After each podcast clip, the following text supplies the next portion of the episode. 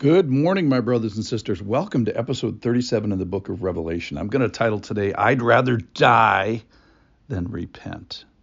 First of all, I'm grateful and I credit the Holy Spirit with all his help in the book of Revelation, and a special shout out to Dr. Constable from Dallas Theological Seminary for his notes um, and his help today and in many days in, in our study of Revelation. I appreciate the scholarship of those who have made this book the study of their life's work and we're going to study it for seven minutes. Okay, seven minutes. We're in the seven seals that Jesus is opening in the book of Revelation, and the last of which uh, is divided up into seven trumpets. And the last three of the trumpets are so bad that they're called woes. And we're going to do the first of the woes today, and you'll see why they call it that. It's something so unpleasant that people are going to try to seek death rather than be exposed to it.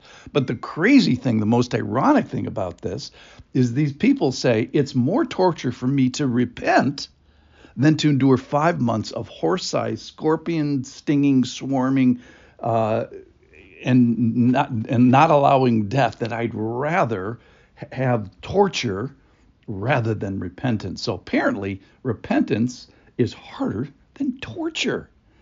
All right, so this is the heart of mankind. There's three ways out of the problem that we're going to talk about today. One is to wait five months of torture. The second one is to die, which is not allowed. And then the third one is to repent and be sealed by God and enjoy his presence. And Lord, soften our hearts as we read this because no death is allowed, no repentance is forthcoming. It's just pure torture. These people in the story today, they choose this torture. Here it is, chapter 9 of Revelation. And the fifth angel blew his trumpet. So this is the fifth trumpet. And I saw a star fallen from heaven to earth, and he was given the key to the shaft of the bottomless pit. So this might be an angel of the Lord, a good angel, who is opening this bottom, bottomless pit that this next stuff is going to happen. He opened the shaft of the bottomless pit, and from the shaft rose smoke like the smoke of a great furnace, and the sun and the air were darkened with the smoke from the shaft. Then from the smoke came locusts on the earth, and they were given power, like power of scorpions. They were told not to harm the grass of the earth or green plant or any tree, but only those people who do not have the seal of God on their foreheads. They were allowed to torment them for five months. That's the limitation of the time but not kill them, limitation of the extent. And their torment was like the torment of a scorpion when it stings someone. And in those days, people will seek death and not find it. They will long to die, but death will flee from them. So apparently, death is not allowed here. Verse 7 in appearance, the locusts were like horses prepared for battle. Maybe they were huge. And on their heads were what looked like crowns of gold, and their faces were like human faces, and their hair like women's hair, and their teeth were lions' teeth, and they had breastplates and like breastplates of iron, and the noise of their wings was like the noise of many chariots with horses rushing into battle. They have tails and sting like scorpions, and their power to hurt people for five months is in their tails. They have as king over them the angel of the bottomless pit. His name in Hebrew is Abaddon, and the Greek, his name is Apollyon. That means destruction in English. The first woe is past. Behold, two more woes are to come. All right, so we have this difficult description of this non killing, tormenting from the bottomless pit, locust slash scorpion slash human stinging horsey thing. Um, and this is loosed from the bottomless pit, um, which is where Satan lives and demons live and beasts live before they're thrown into the lake of fire.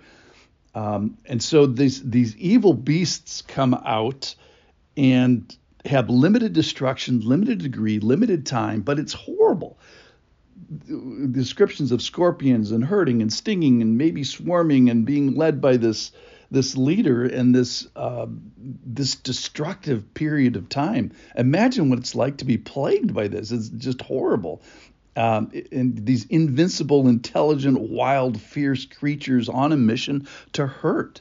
It's so unpleasant that you sort of want to say, "Oh, this is just a you know an allegory or something," but nothing in the text speaks of it being anything else but literal. The harm, the stinging, the torment. It's targeted towards people who are not allowed to, to, to die. They're on a five month mission, And people are so tortured, they have two choices. One is to continue to endure it, the other, and, and long for death, but they're not going to get death. And the other is repent. So remember, people here uh, who have chosen God in the in the tribulation time, they're protected from this. They're sealed from this. They're enjoying the fellowship of God with his shepherding and sheltered by his presence. They're getting every tear wiped away. Well, not these people. These people are saying, "I would rather die than repent." And let me just flip that as we conclude. How about rather repenting rather than dying, rather than being enduring all this torture? So let's talk about repenting. So repenting is first agreeing with God about the, the, the past. Hey, s- sin is in my life. Second, repenting is grieving about the past. It's like, man, that is not a good thing. I agree with you. It's a horrible thing.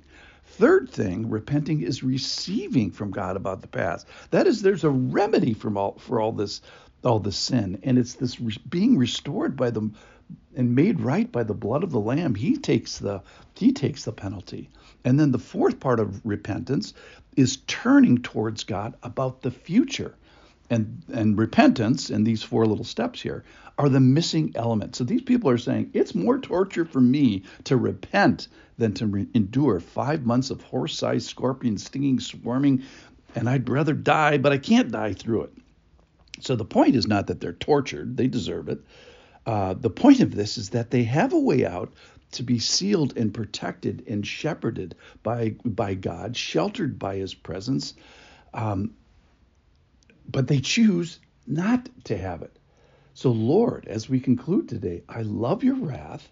I praise you for your wrath, and I love you for your opportunities to repent.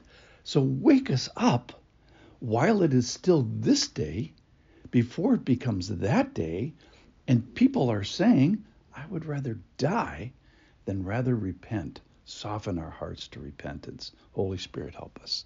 Thanks for listening.